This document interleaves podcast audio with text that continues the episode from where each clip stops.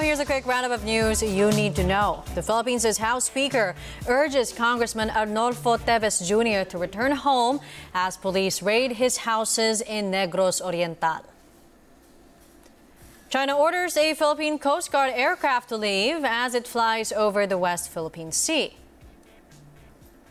Japanese experts arrive in the Philippines to help in the cleanup efforts of the oil spill in Oriental Mindoro. And China's Xi Jinping locks in an unprecedented third term as president. And those are the headlines. Keep it here on ANC.